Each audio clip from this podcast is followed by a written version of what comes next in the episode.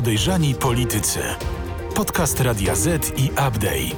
Zapraszają Radosław Gruca i Michał Piasecki. Lato niby się już skończyło, a gorąco jak w piekle w naszej polskiej polityce. Nie tylko biją się liderzy opozycji o to, w jakiej konstelacji wystartować, ale także bije się lud pisowski z obcym banksterem. Czyżby wyczuli ten moment, w którym e, premier Mateusz Morawiecki jest na tyle słaby, że można go sprzątnąć? Pierwsza krew. Pierwsza krew. Przy tym wszystkim jeszcze ciekawa biografia e, Zbigniewa Ziobro, mm, płomienne wystąpienie Andrzeja Dudy. Bardzo dużo w tym tygodniu się stało, ale w najbliższych dniach może nastąpić prawdziwa erupcja i e, wybuchy w rządzie. O tym wszystkim e, opowie nam dzisiaj Mariusz Gierszewski, dziennikarz śledczy Radia Z. Witam wszystkich. A ja będę starał się e, być prowadzącym Państwa po tych meandrach i dodać też to, co usłyszałem w kuluarach. Zaczynajmy. Stan gry. Mariuszu, Jakoś tak te twoje zainteresowanie węglowe y, sprawia, że jesteś jednym z najlepiej poinformowanych y, dziennikarzy odnośnie tego, co się dzieje w łonie Zjednoczonej Prawicy. Kiedy rozmawiamy, trwa burzliwe posiedzenie PKP-u, czyli Komitetu Politycznego, nazywanego PKP-em y, potocznie. Dużo ostatnio udało ci się ustalić e, faktów z ostatnich posiedzeń, no i wynika z tego, że jesteśmy bliscy realnego przełomu. E, że pozycja Mateusza Morawieckiego, która wydawała się być niezagrożona w żaden sposób, przynajmniej do momentu, aż tutaj będę posługiwał się skrótami myślowymi e, posłów PiSu, do momentu, aż staruszki będą zamarzać w domach e, po tym, jak nie uda się dostarczyć im ciepła co się tak naprawdę wydarzyło i y, jakie do ciebie y, trafiły informacje z twoich przesłuchów, y, z tego, co się działo na Komitecie Politycznym na Nowogrodzkiej. To jest najważniejsze ciało polityczne e, w PiSie. I drodzy Państwo, to jest ważne, że to ciało się zmieniło na przestrzeni ostatnich lat, bo jeszcze kilka lat temu Jarosław mówił swoje i wszyscy klepali, kiwali głową yy, i ścigali się na brawa. A teraz okazuje się, że pomruki niezadowolenia nie tylko yy, słychać w korytarzach sejmowych i w szeptaniu do ucha dziennikarzy i dziennikarek sejmowych, ale one nawet pojawiają się właśnie na tym zamkniętym gronie. Co tam się wydarzyło i y, jak to nam może wskazywać drogę, w którym będzie ewentualnie zmieniał się rząd. No, z tego, co udało mi się dowiedzieć, to Mateusz Morawiecki jest wezwany na backup na dywanik. Stąd też y, w czasie tej audycji będziemy obaj spoglądać na nasze wyciszone telefony. Dziś nam musicie wybaczyć, być może Państwo. coś się wydarzy, co będzie tak y, przełomowym wydarzeniem, że trzeba będzie w naszym programie to umiejscowić. Natomiast Mateusz, jest, Mateusz Morawiecki jest wezwany na dywanik w kontekście kryzysu węglowego.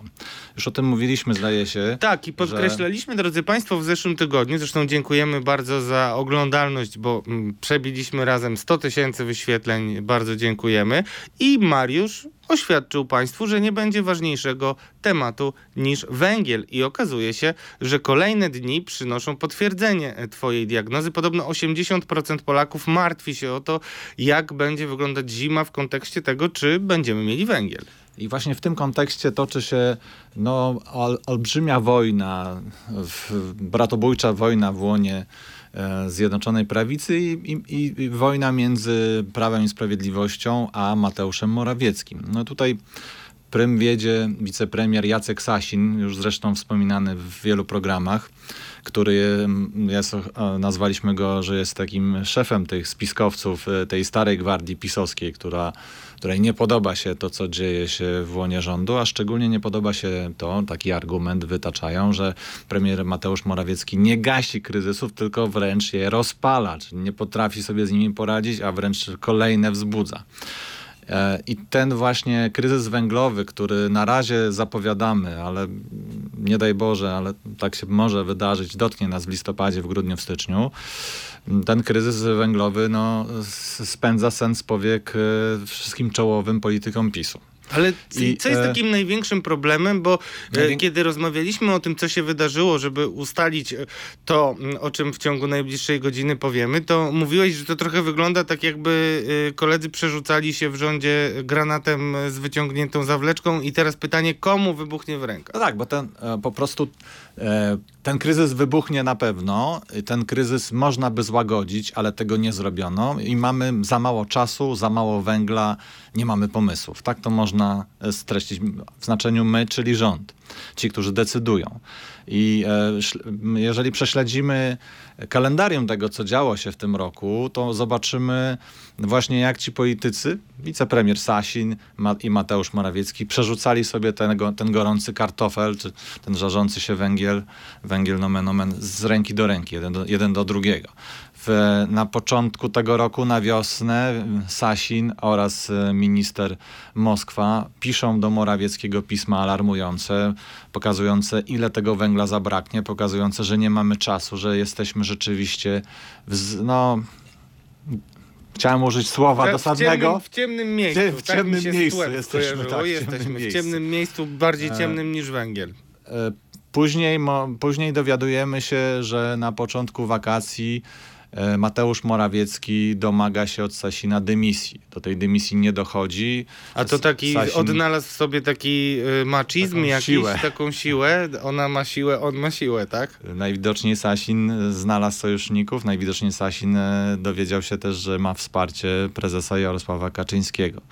Ale Następnie... czy to nie jest trochę tak, przepraszam, że ci wchodzę w słowo, że to jest trochę chyba łabędzi śpiew albo jakiś taki rzut na taśmę, bo wydaje mi się, że karty dzisiaj w ręku premiera są no, bardzo słabe. Y, to ciekawe, bo minęło od lipca trzy miesiące raptem i wszystko się odwróciło. Dzisiaj to y, żarzy się raczej fotel mm, Mateusza Morawieckiego. No, być, być może jest tak, że ta pozycja pisowska budowała się, budowała się, coraz, była coraz większa, miała coraz większą siłę oddziaływania i w związku z tym y, w czasie to się wszystko odwróciło. Mamy teraz trochę inną sytuację.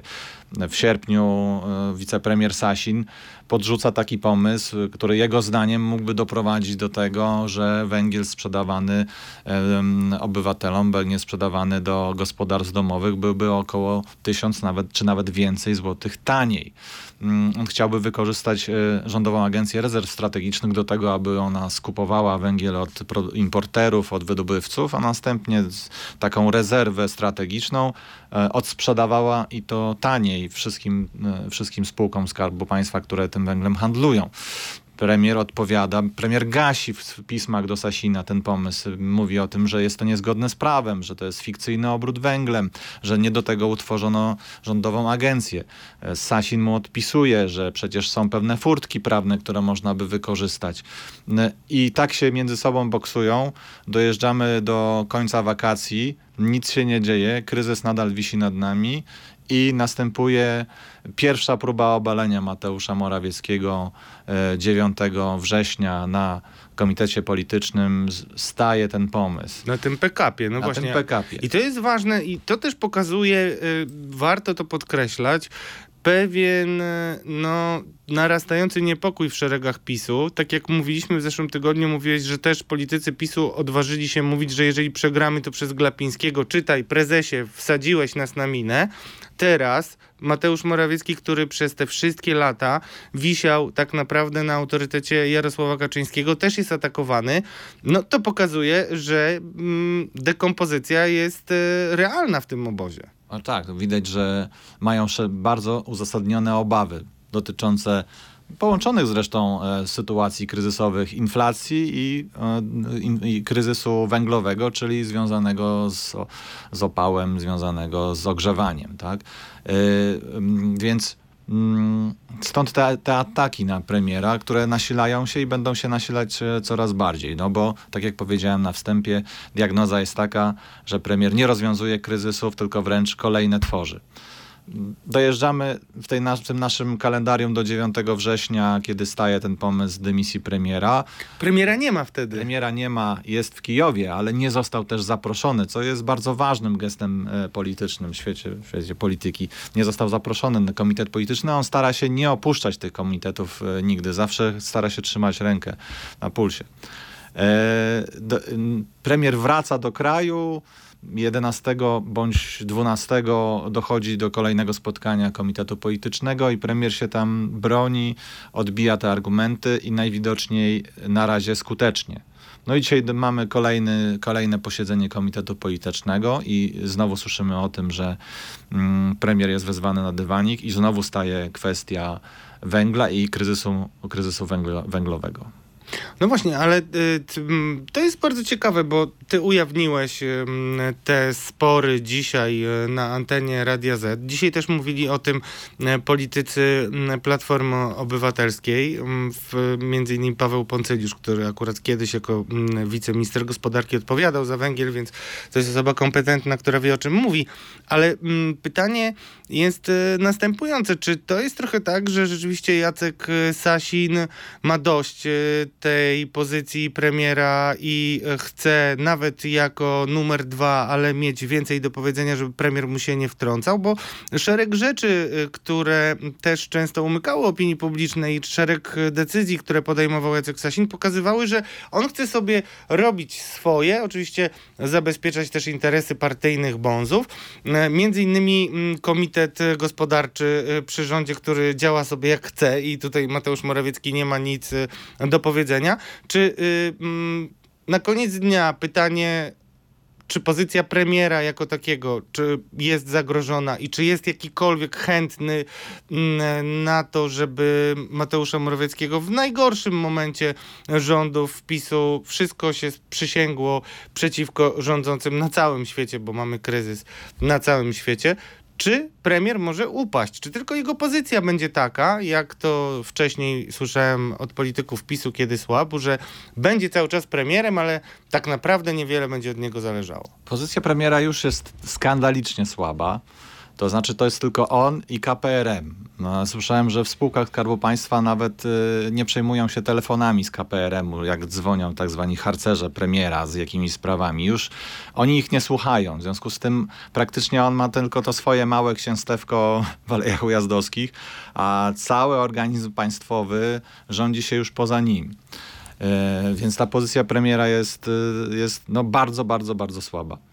E, Ale czy Natomiast on może czy- upaść? Jaka, jaka jest w ogóle Yy. alternatywa? No bo cały czas, jak rozumiem, jesteśmy przywiązani do tej koncepcji, o której w zasadzie zgodnie od prawa do lewa wszyscy mówią, czyli jak w grudniu będzie zimno i tutaj znowu wskazując na cynizm polityków, dlatego się posługuję mm, tym cytatem, kiedy staruszki będą zamarzać w domach, to już premier jako zderzak zostanie wyrzucony gdzieś na aut. Słuchaj, e, padały różne e, e, kandydatury. Mówiło się o Beacie Szydło, chociaż podobno właśnie na początku września ona ponownie powiedziała, że nie ma ochoty zostać premierem. Kto by chciał Mówiło się o marszałek Witek.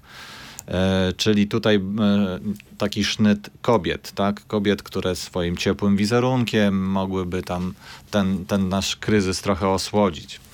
E, A wcześniej mówiło się, że to słyszałem z ust e, polityków Prawa i Sprawiedliwości, że Jacek Kurski w telewizji od wszystkiego nas wybroni, czyli propaganda telewizji publicznej mówi nam, że nie ma żadnego kryzysu, że nie marzniemy, że węgla jest wystarczająco dużo. No teraz Jacka e, Kurskiego nie ma, ale pozostawiony przez niego mechanizm na pewno pracuje, nikt go nie rozmontował. Więc y, nie ma jednoznacznej odpowiedzi na Twoje pytanie, czy dymisja Morawieckiego jest przesądzona i czy jest ktoś, kto może y, na białym koniu wjechać i go zastąpić. Mówiło się też o Mariuszu Błaszczaku, który oczywiście mógłby tutaj tym swoim wojskowym PR-em, y, zakupami, wspaniałymi czołgami, które będziemy kupować, mm, zasłonić nam te wszystkie nadchodzące kryzysy. Ale czy on się też tak rwie do tej władzy? Nie jestem pewien. No, mówiło się trochę o grillach, które robił e, w siedzibie ministerstwa, na które spiskowcy niechętni Morawieckiemu przychodzili. I też e, Jacek Gądek w Gazecie Wyborczej pisał, że Mateusz, e, Mariusz Błaszczak, przepraszam, Mateusza Morawieckiego bronić szczególnie nie był chętny. Wiesz, to jest roszada między takimi wytrawnymi jednak wilkami, który, który, który jeden do, na drugiego patrzy, który słabnie i wtedy ta cała watacha może go podgryzać bardziej albo zagryźć do końca. No, to się wszystko zmienia z każdym dniem.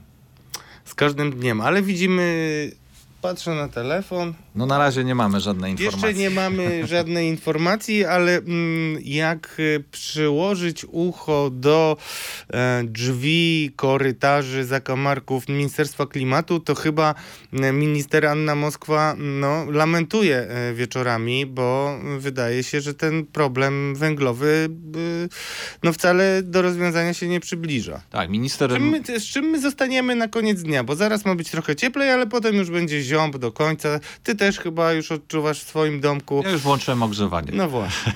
Więc z tego, co słyszeliśmy, obaj, minister Moskwa e, no, raczej jest pesymistką e, i, i tą przyszłość nie widzi tak różowo. Dlaczego? Dlatego, że mm, te rozwiązania, które były do tej pory wdrażane, jakoś nie zadziałały.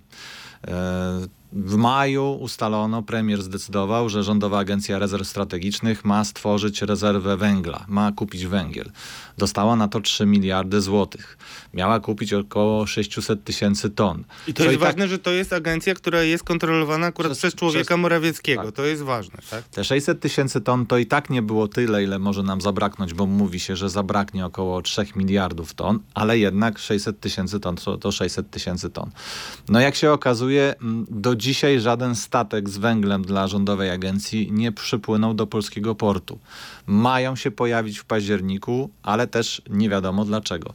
No i takie słuchy chodzą w rządowych ławach, że może agencja e, została nacięta. Może znowu wpadła na, na jakiegoś oszusta, jak w przypadku maseczek. Może znowu Nie e, kracz, okaże się, nie że, Kracz, tylko nie kracz. że nie ma pieniędzy i nie ma węgla. Czyli mamy zakontraktowany, bo bardzo dużo jest chaosu informacyjnego wokół tego węgla. No już y, y, pamiętam wypowiedzi Dominika Kolorza z Górniczej Solidarności, który mówił, że to, co przypływa do Polski, to jest głównie miał i e, jakby przepłacamy. No, no, chaos jest, nikt nie bierze za to odpowiedzialności. Jak miałbyś dzisiaj e, spojrzeć e, w swoją szklaną kulę i popatrzeć e, w przyszłość, to jak myślisz, komu może rękę i karierę urwać ten węgiel? Czy to Mateusz Morawiecki będzie jedynym, czy może uda mu się zepchnąć tą hałdę na Jacka Sasina?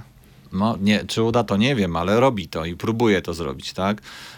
Jakbym patrzył w tą najbliższą przyszłość, to widzę te statki, które płyną zamówione przez spółki Skarbu Państwa. Mm, I widzę, że za chwilę na przykład będziemy mieli kryzys w portach. To znaczy, w portach nie ma już tyle tak zwanych slotów na przyjęcie tych wszystkich statków. Spółki Skarbu Państwa będą ze sobą rywalizować, która ma rozładować swój statek. Słyszałem nawet, że są już takie pomysły, pomysły że statki będą rozładowywane na raty. Raz w, połowę w Gdańsku, połowę w Gdyni, ale to kosztuje 100 tysięcy dolarów kolejne takie przewiezienie, przejechanie sobie statku z jednego portu do drugiego. Ale że będziemy mieli korek tam w portach.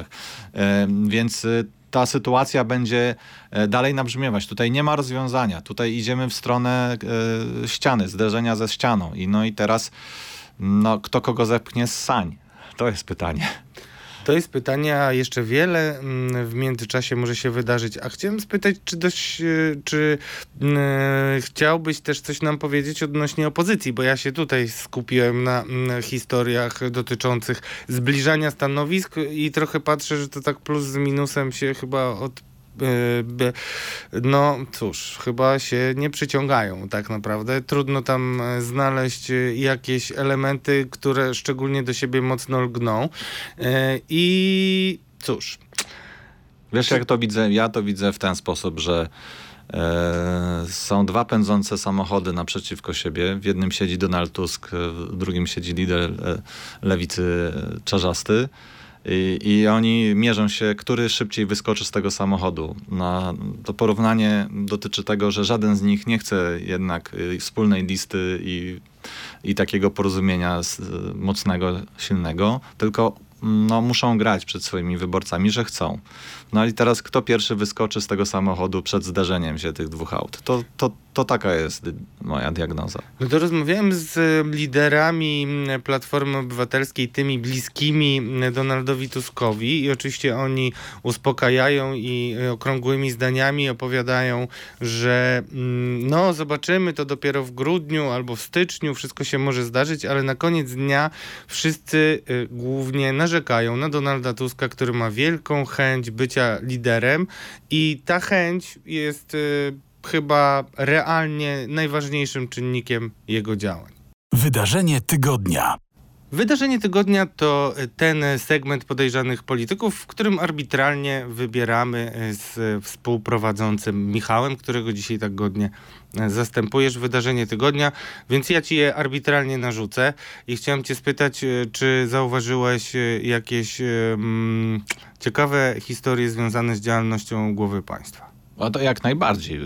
Chciałem odbić piłeczkę i ciebie zapytać, czy ściągałeś w ogóle kiedyś w szkole ja byłem bardzo słaby w tym ściąganiu, musiałem wyryć całą fizykę y, na pamięć, bo y, było mi kiepsko, ale wiem do czego pijesz, wiem do czego pijesz, ale widzisz, muszę ci powiedzieć, że mm, wydarzeniem tygodnia y, ja bym uczynił cały tydzień mm, działalności i obecności głowy państwa na różnych e, eventach bardzo ważnych i nawet event to jest słowo, które nie oddaje majestatu tych uroczystości, bo mówimy oczywiście o księdze kondolencyjnej i znowu e, kolejne memy, bo prezydent Andrzej Duda wyciągnął sobie ściągę, żeby nie pomieszać niczego w księdze kondolencyjnej. Czepiacie się, drodzy Państwo. Nie tylko on, podobno nie tylko on miał Joe Biden miał karteczki. podobnie. Tak. No, ja y, nie, nie robiłbym z tego mm, zarzutu, ale ch- potem, powiem szczerze, siedzę po nocach, szykuję się, żeby przygotować nam ciekawe treści do podejrzanych polityków i widzę, że Andrzej Duda wchodzi w ONZ-cie na mównicę i powiem szczerze, ja już czuję duszę na ramieniu, bo mm, po tej ściądze spodziewałem się, że może nie być dobrze. Patrzę, a tam przemawia mąż stanu. Co ty powiesz? Tam przemawia prezydent kraju, który rzeczywiście autentycznie niesie pomoc Ukraińcom, który nie udaje, że czarne jest białe i nie szuka odcieni szarości, tylko mówi wprost: Rosja jest e, krajem, który destabilizuje teraz porządek światowy, mówi do państw afrykańskich, wy też odczujecie to, co robi Putin, dlatego że on już dzisiaj załatwił, że 40 milionów ludzi będzie cierpiało głód. To było kapitalne wystąpienie. I chciałbym się tak trochę porozwodzić e, nad e, tym wystąpieniem, ale potem prezydent idzie i niestety udziela wywiadu mm, TVN-owi i już jest tylko gorzej. Nie wiem, czy wiesz, co powiedział o mm, Antonim e, e, Macierewiczu, prezydent, ten sam prezydent, który kiedyś w przypływie szczerości powiedział, że mm, Antoni Macierewicz stosuje ubeckie mm, metody. Jak nie, myślisz? Nie, no nie wiem. No właśnie, to chciałem Cię poinformować i wszystkich Państwa, że Andrzej Duda, y, który naprawdę zachwycił swoim przemówieniem i widać wyraźnie, że zgłasza aspiracje do, do kariery międzynarodowej, potem wychodzi i mm, po strasznym dokumencie Siła Kłamstwa TVN-u mówi o tym, jaki to wspaniały polityk jest Antoni Macierewicz i w ogóle jakie były jego zasługi. Chciałem Cię wobec tego spytać, jak Ty uważasz, czy mm, takie bronienie polityka, który już chyba ostatecznie jest skompromitowany, bo ja już nie widzę nikogo chętnego, kto by mm, próbował e, wytłumaczyć działalność Komisji Smoleńskiej mm, i pokazać, że no, Antoni Macierewicz działał w dobrej wierze. T- Tobie się wydaje, że y, Polacy hmm, mają to już ten temat w nosie i, i prezydent po prostu mm, nie zważa na to, e, bo uważa, że jemu to nie zaszkodzi. On jednak jest czuły bardzo na swoim punkcie. Wszystkie artykuły o nim sprawdza, czyta komentarze. y, O tym są aż legendy nawet w Pałacu Prezydenckim. Ja myślę, że żaden polityk Prawa i Sprawiedliwości nie rzuci kamieniem w stronę Antoniego Macierewicza, bo wtedy musiałby się przyznać, że sam popełniał błędy, stając z nim do zdjęcia, rozmawiając z nim, podkreślając jego wartości dla Prawa i Sprawiedliwości, jego zasługi i tak dalej, i tak dalej. Dopóki, mm, dopóki Macierewicz sam czegoś nie zrobi, co przekreśli całkowicie jego karierę, oni, oni nie, nie rzucą w, niego stro, w jego stronę kamieniem. Ale to by to miało być, ja nie wiem, Nie bo szczerze mówiąc tyle ale- już zaliczył spektakularnych historii w ostatnim tygodniu. Oni ich nie dostrzegają, uważają, że ich nie ma. No a tobie się wydaje, że tak długo się da y, zamykać oczy, chować głowę w Politycy piasek? potrafią to do końca życia robić. Czyli to obstawiałbyś tak. y, ze swoją kulą, że jakoś to prezydentowi ujdzie. To ja jeszcze, drodzy Państwo, chciałem zwrócić uwagę, że prezydent nie tylko był na mm, pogrzebie e, królowej angielskiej, ale mm, także mm, coraz głośniej słychać różne mm, sygnały z jego otoczenia, które pokazują, że on chce odgrywać istotniejszą rolę niż do tej pory, że nie chce być tylko y, tym notariuszem e, i coraz częściej pokazuje prezesowi Kaczyńskiemu, że zaraz po końcu wyborów i przeliczeniu głosów, to w jego ręce e, będzie trochę e, przyszłość e, PiSu, bo w zależności od tego, jak będzie się zachowywał, zakładamy, że PiS jednak będzie musiał oddać władzę roboczo, patrząc na to, co, co na horyzoncie e, czeka. No, na pewno wiatry nie wieją w żagle zjednoczonej opozycji, e, zjednoczonej Prawicy. prawicy, przepraszam. Mm, Opozycji też. Opozycji, opozycji to, to, to inni szatani są tam czynni. Ale y, wydaje się, że y, Andrzej Duda mm, będzie potrafił wzbić się na mm, pozycję samodzielnego polityka? To jest pytanie, które cały czas wraca, ale jednak... mm, No właśnie, Radek, ja słyszę tą śpiewkę już od dłuższego czasu i, i tylko tyle. To znaczy nie ma nic więcej, nie ma jakiegoś zdecydowanego kroku, który by podparł tę, tę tezę. To jest środowisko prezydenta, mówi cały czas, że tak, już zaczynamy się budować, tak, już prezydent wybija się na niepodległość. I co? I nic. I nic. Y, Ja na koniec y, dnia mogę Państwu powiedzieć, że mm, z ludźmi, którzy pracowali mm, z mm, Andrzejem Dudą, y, rozmawiałem wielokrotnie, zadając im takie pytania. I mm, im dalej są mm, od takiej mm, codziennej współpracy, tym bardziej widzą, że jednak brakuje mu ikry, brakuje mu tego ciągu na bramkę, że zbyt łatwo się zadowala tym, co już ma. I ta jego ciągła budowa, budowa, że zaraz coś odpalą i zrobią i tak dalej. No, przypomina mi się historia y, newsa, który mm, podawałem jeszcze w Okopres, y, że Paweł Mucha odchodzi z kancelarii i ym, to miało się wydarzyć lada moment, a potem jeszcze rok y, y, trwało usuwanie mm, Pawła Muchy, chociaż decyzja mm, zapadła. No zobaczymy, jak to będzie wyglądać. Na pewno Jarosław e, Kaczyński musi się liczyć e, z prezydentem odnośnie mm, tego, jak prezydent będzie reagował na jego pomysły dotyczące mm, zmiany w ordynacji wyborczej. Tutaj też mogę Państwu zdradzić, że no, następne posiedzenie Sejmu ma być e, wysypem urodzaju różnych ustaw. Wiele tam rzeczy będzie próbowała władza przepchnąć tak, żeby umknęło mm, uwadze. Więc e, robi się ciekawie. Mariusz e, nie wierzy w to, że prezydent em, będzie mm, samodzielnym bytem, który będzie rozdawał karty. Ja też nie. Ale wiatr na pewno e, sprzyja prezydentowi i takie wystąpienia, no dziękujemy panie prezydencie, że nie musieliśmy się wstydzić. Mm, Brawo, brawo. To trzeba, to trzeba to uznać i drodzy państwo, w ten sposób możemy przejść do mm, kolejnego elementu mm, naszego podcastu, tego, który najbardziej lubicie, a jest to kontrowersja tygodnia. Kontrowersja tygodnia. Kontrowersyjnym politykiem najbardziej w Polsce jest Zbigniew Ziobro. Dużo się o nim mówi. Właśnie wyszła książka Renaty Grochal z Newsweeka. Zbigniew Ziobro, prawdziwe oblicze. Przeczytałem ją w nocy, więc e, to dobrze świadczy o tym, e, na ile mm, żywo jest napisana. Nie znalazłem tam wielu ciekawych e, wątków, o których bym nie wiedział, ale rzeczywiście mm, to, co też się pojawiło mm, w Newsweeku w tym tygodniu, czyli przypomnienie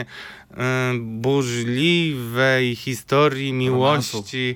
Roman, to romans to jest taki mniej poważny. No tutaj mamy sakramentalny związek e, Zbigniew Ziobro, Patrycja Kotecka. My też e, ujawnialiśmy e, ciekawe wątki dotyczące, dotyczące Patrycji Koteckiej.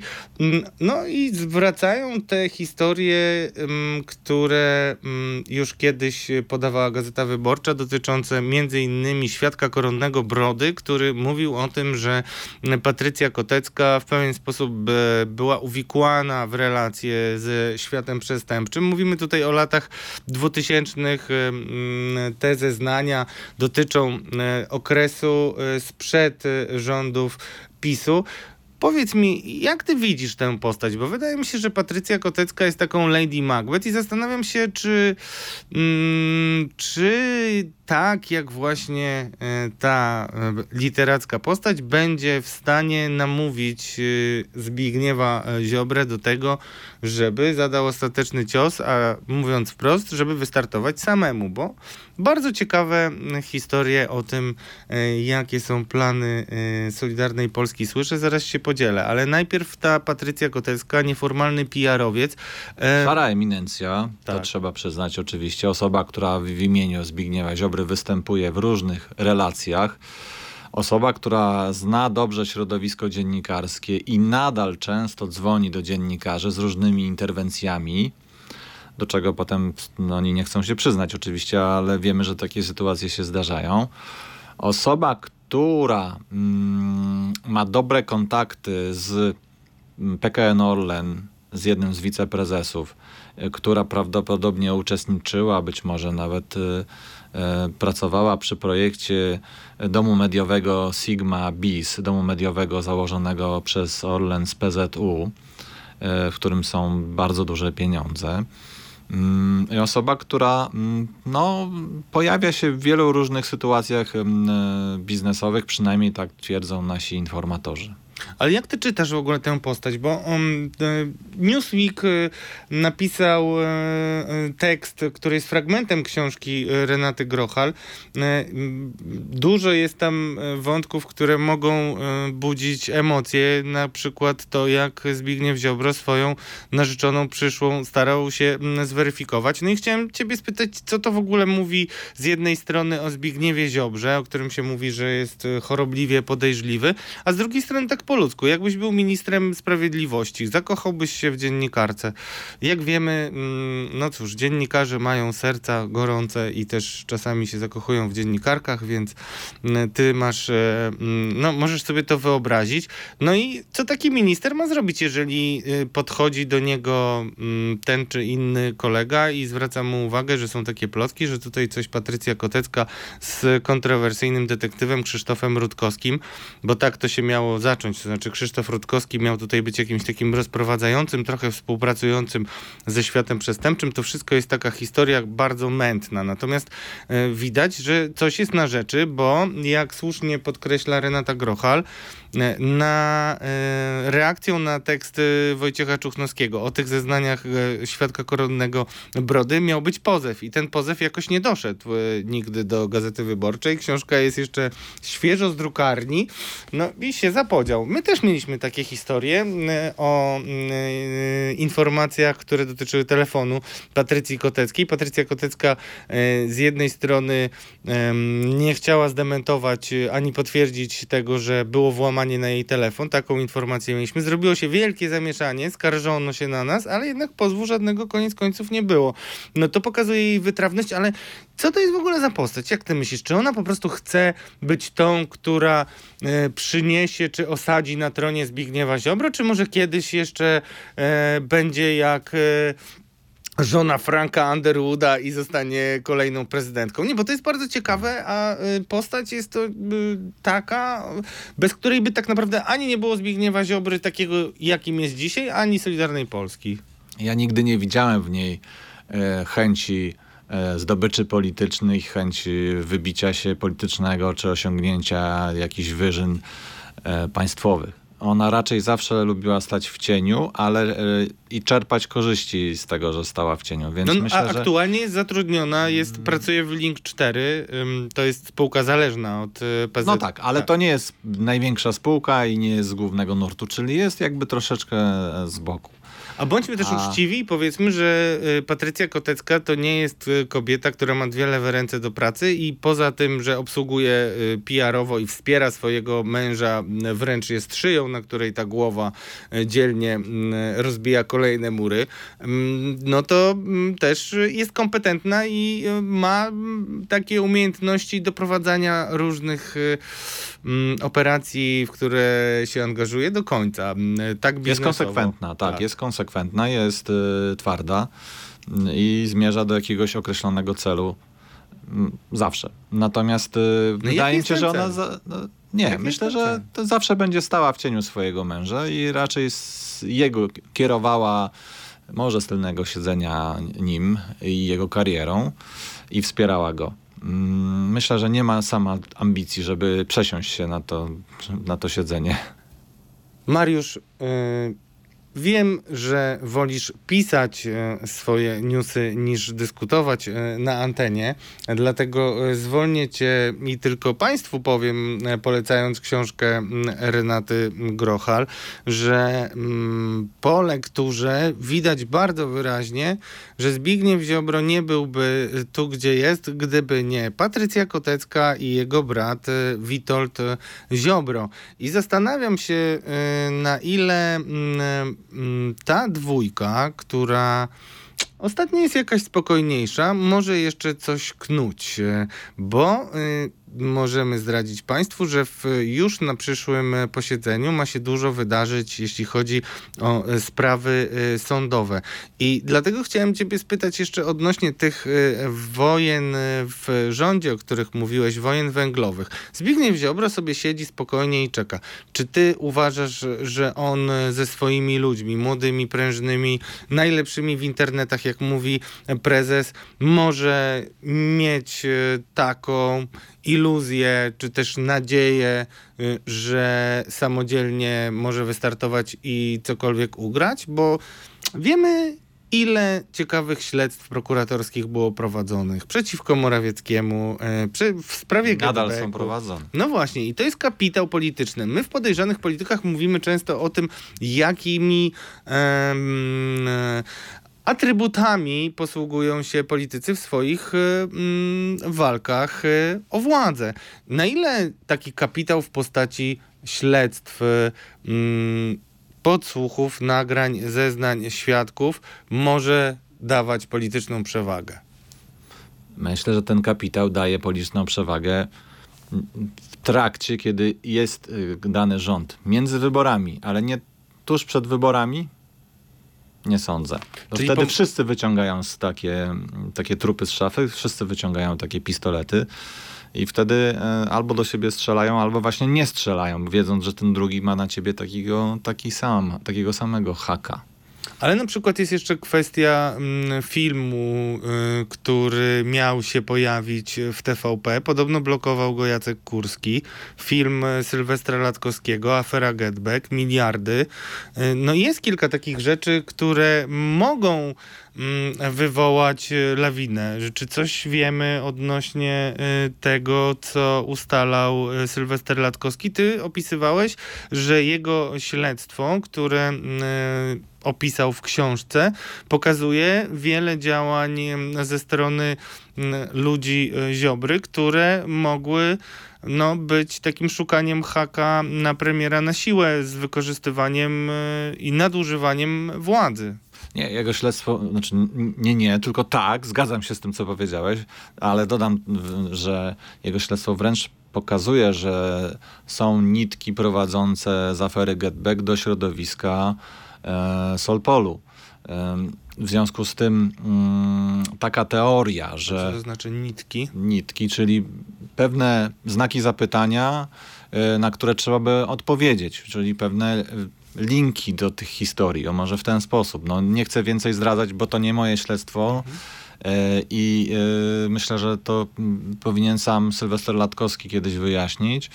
Natomiast y, można taką teorię postawić, że Jacek Kurski współpracując ze Zbigniewem Ziobro mm, miał jakiś wspólny interes w tym, żeby y, film Latkowskiego leżał na półce i był takim pułkownikiem. No może nie wieloletnim, ale wielomiesięcznym. W końcu skończyło się tak, że Sylwester Latkowski ten film chce zabrać z telewizji publicznej i pokazać na własną rękę. E, więc tam rzeczywiście zgrzytało i tam rzeczywiście e, no, paliło się.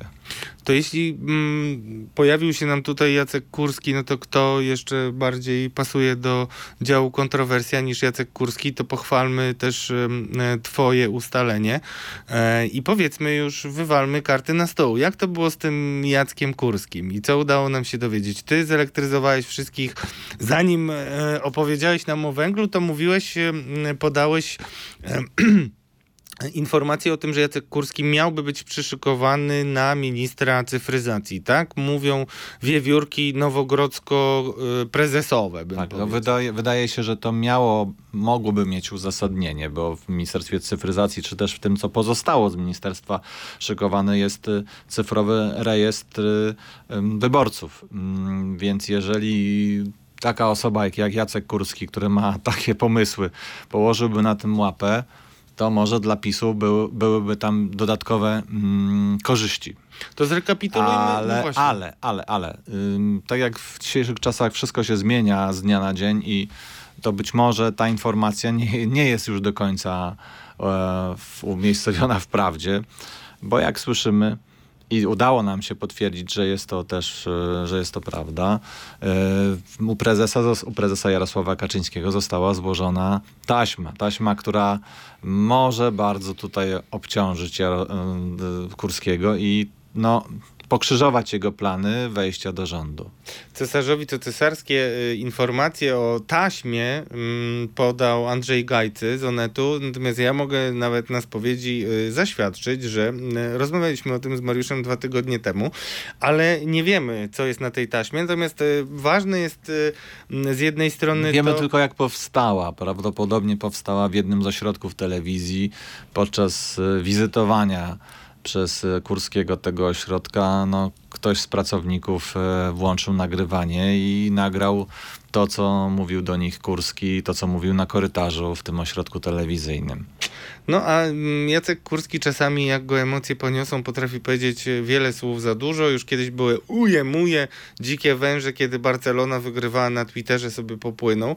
E, ale w rozmowach prywatnych potrafi też powiedzieć, mm, że Jerzy Urban to przy nim jest pikuś i tak dalej, i tak dalej. No ciekawe, co tam się nagrało, ale wiemy też na pewno i to możemy potwierdzić, mm, że y, no takim spiritus, taką spiritus movens y, tej dymisji y, była pani Janina Gos, bo to ona miała przynieść tę taśmę, a to nas naprowadza na ośrodek łódzki. Tam była wojna o mm, ośrodek regionalny, podobno mm, też słyszałem to z kilku źródeł y, i nie podawaliśmy tego wcześniej, bo wydawało się to y, moim rozmówcom no, trochę przereklamowane jako jako ten wątek, który miałby przesądzić o karierze Kurskiego w TVP, no ale jednak pytanie, co na tych nagraniach może być. Janina Gos, przyjaciółka e, prezesa, pani no, w wieku dojrzałym, e, ekscentryczna, mm, przyjaciółka prezesa, ale mm, bez tego nagrania chyba by nie było tak łatwo.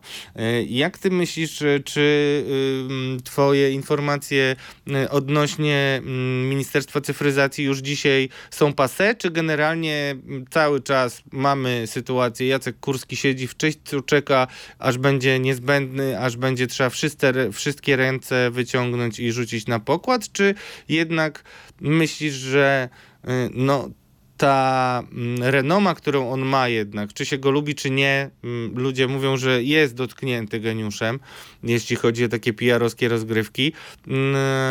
Uważasz, że Ministerstwo Cyfryzacji jest już y, tematem zamkniętym? Czy tak czy inaczej generalnie ważne jest to, że Jacek Kurski będzie służył prawicy i czy będzie takim ministrem, premierem, czy y, prezesem y, jakiejś wielkiej spółki, to nie ma znaczenia. Ważne, że jego myśl i jego ta idea, czyli też antyniemieckie wystąpienia, no znamy sznyt Jacka Kurskiego, będzie na pewno elementem w tej symfonii, którą PiS będzie grał dla swoich wyborców w kampanii. Myślę, że będzie jeszcze trochę w poczekalni, ale oni nie mogą sobie pozwolić na to, aby stracić tak, takiego fightera, takiego zawodnika no, Superligi. Więc prędzej czy później będzie wykorzystany. Czy będzie ministrem cyfryzacji? Zobaczymy, bo nie wiadomo też, co się zdarzy z premierem Morawieckim, o czym już wcześniej mówiliśmy. Mm, ja Więc... myślę, że w przyszłym roku będziemy mieli kolejnego premiera i co by się nie stało. Jak gdybym miał tak hazardowo zagrać, to zagrałbym jednak, że będzie zmiana premiera. Tak, ale myślę, że tam miejsce dla, mm, czy przy tym premierze, czy przy innym, to miejsce dla Kurskiego musi się znaleźć. Jest zbyt cenne dla nich. Jeszcze ważne, i tutaj wrócę na chwilę do, do książki Renaty Grochal, Zbigniew Ziobro, Prawdziwe Oblicze. Reklamuję tę książkę, bo ona bardzo mi, mm, jest bardzo dobrze napisana i wszystkim, którzy chcieliby zrozumieć scenę polityczną, dużo mm, spraw uporządkuje i między innymi jestem też bohaterem drugoplanowym w tej książce Jacek Kurski. Przypomina Renata mm, historię jego e, kajania się, kiedy odszedł z Solidarnej Polski, poszedł na imprezę PiSu i mówił tam, że musimy się zjednoczyć i tak dalej, co miało być wbiciem noża w plecy Zbigniewowi Ziobrze. A y, to przypominam po to, żebyś odniósł się do tego, co powiem szczerze, często mnie dość irytuje, kiedy słyszę, że e, Jacek Kurski mógł podpaść, bo on przecież jest z Solidarnej Polski, a Solidarna Polska zyskiwała ostatnio w TVP i to mogło poirytować prezesa. Czy Jacek Kurski jest wierny komukolwiek poza samym sobą? No, chyba odpowiedź jest jasna. Przecież śledząc partie, które, przez które się przewinął, to od razu mamy odpowiedź taką, że on gra tylko na siebie.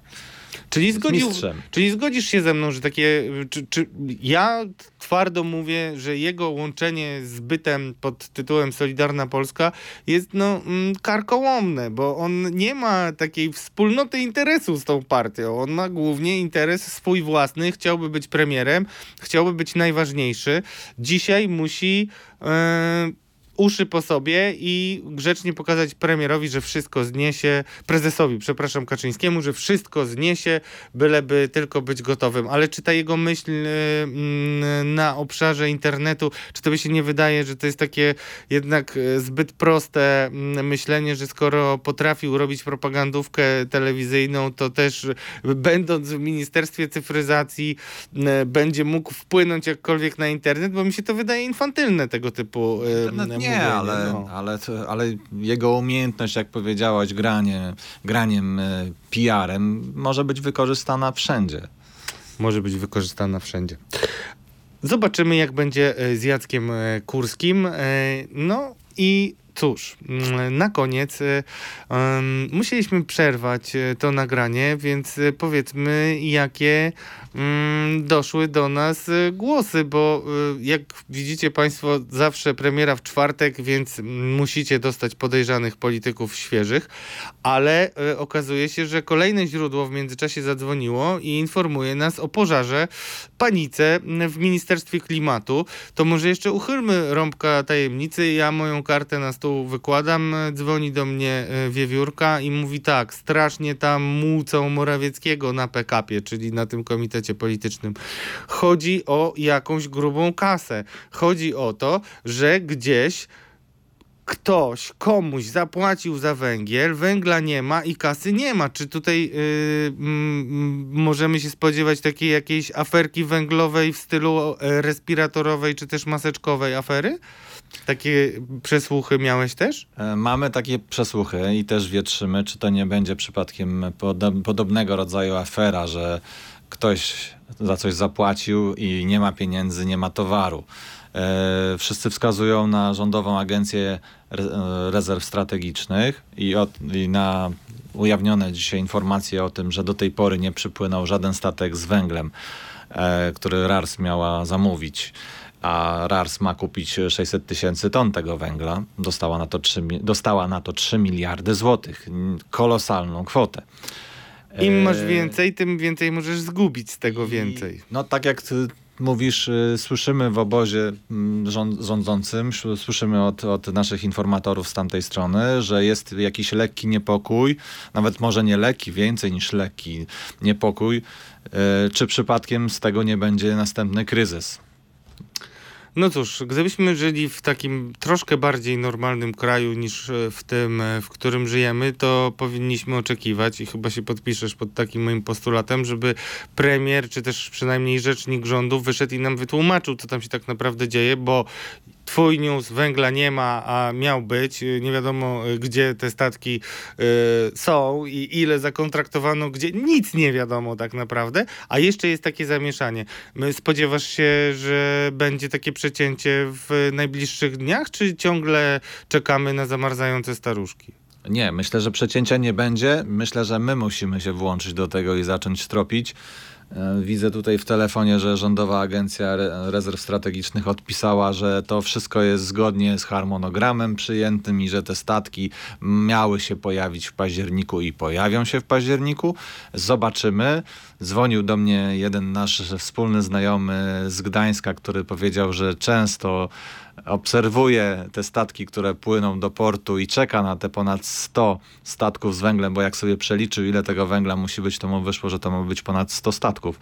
Więc cała armada węglowa, że będzie obserwował te statki, a my będziemy obserwować, co będzie robiła agencja yy, i może w następnym odcinku odpowiemy na to pytanie. A wszystkich zachęcamy do tego mm, i media, i tych y, z Państwa, którzy macie szansę dostać się na spotkania wyborcze, których mm, jest już y, coraz więcej. Ostatnio prezes y, w Siedlcach przemawiał, politycy opozycji, także związani z Rafałem Trzaskowskim, jeżdżą po kraju. Pytajcie się tych polityków, co oni robią, żeby patrzeć władzy na rękę i pytajcie o węgiel. A my, e, cóż, robimy swoje. Poczekaj, poczekaj, nie kończ jeszcze. Napisałeś coś w internecie, że podobno ktoś oszukał prezesa, no więc y, wyjaśnij o co chodzi. No tak, tak. To rzeczywiście y, związane jest y, z tą kontrowersją Zbigniewem Ziobrą. Okazuje się, m, y, drodzy Państwo, że Zbigniew Ziobro po pierwsze powiedział swoim ludziom y, jeszcze w czasie wakacji, że muszą wytrzymać, żeby mm, nie opuszczali tej y, łajby e, pod banderą Solidarnej Polski, bo mm, te wszystkie kryzysy, o których mówiliśmy w pierwszej części programu węglowe, spowodują, że PiS może skończyć jak AWS. A jak wiemy, jak AWS skończył, to PiS się zaczął. I taki jest właśnie e, pomysł, czy też no, taka nawijka do własnych e, e, członków e, Zbigniewa Ziobry jest taka, słuchajcie, wytrzymajmy, my będziemy jak PiS na gruzach AWS-u. My będziemy tą prawdziwą, prawicową partią. I to jest pierwsza rzecz, którą udało się mi usłyszeć, jeśli chodzi o Solidarną Polskę. A druga z kolei jest jeszcze ciekawsza, bo dotyczy właśnie tego, co Solidarna Polska kolportuje na mieście, powołując się na mm, samego swojego mm, lidera. Mianowicie chodzi, i to jest dobra klamra, która spina nasz program, ponieważ okazuje się, że prezes czuje się oszukany przez Mateusza Morawieckiego. A czuję się oszukany przez Mateusza Morawieckiego, ponieważ e, wracamy do, mm, wydawałoby się, neverending story z KPO i z tym porozumieniem, które w ogóle umożliwiło w Unii Europejskiej mm, uruchomienie Funduszu Odbudowy. Okazuje się, że mm, premier miał razem z Budą, bo to razem dzielą tą winę, tak usłyszałem. E, Premier Morawiecki razem z, pre, z ministrem Waldemarem Budą mieli wprowadzić w błąd Jarosława Kaczyńskiego w sprawie tego, że nawet jeżeli mm, nie będziemy otrzymywać pieniędzy, to nie będziemy musieli e, być gwarantem tego kredytu, e, który e, teraz jest wykorzystywany w innych państwach. No, okazuje się, że musimy być i nie da się z tego wyplątać, w związku z czym... Nie dostajemy pieniędzy, ale musimy swoją składkę wpłacić, no, tak? tak, tak, tak z grubsza to tłumaczy Zbigniew Ziobro. Natomiast na pewno jest tak, że pojawi pojawiła się rysa na tym e, zaufaniu, wydawałoby się mm, bezgranicznym, jakie miał do Mateusza Morawieckiego prezes. I właśnie, e, no cóż, na koniec dnia powinniśmy powiedzieć, że Zbigniew Ziobro, nawet jeżeli kołysze naszym polskim statkiem, no to miał, jeśli chodzi o diagnozę, rację i podpisanie i zgodzenie się na warunki, na jakich um, jest e, przyznawany, są przyznawane środki z Funduszu Odbudowy, może być niebezpieczne dla Polski i może dawać e, pewne mm, możliwości wpływania i presji na polski rząd. Zbigniew Ziobro miał rację. Mateusz Morawiecki ma kolejny problem. Co ty mówisz? Drodzy Państwo, to byli podejrzani politycy. Y, Już za tydzień kolejne historie z korytarzy KPR Mosko Nowogrodzkich. No i zobaczymy, co nam powie mm, RARS i co nam powie mm, premier odnośnie tego, gdzie się podziały te miliardy i gdzie jest węgiel, który ma nas ogrzać. Nazywam się Radosław Gruca, Radio ZPL y, i będę jeszcze starał się namawiać mojego gościa Mariusza Gierszewskiego do tego, żeby odwiedził nas w naszym podcaście prowadzonym razem z Update. Dziękujemy serdecznie. Dziękuję bardzo. Do zobaczenia. Do zobaczenia. Podejrzani politycy. Podcast polityczny przygotowywany przez dziennikarzy Radia Z i aplikacji newsowej Update.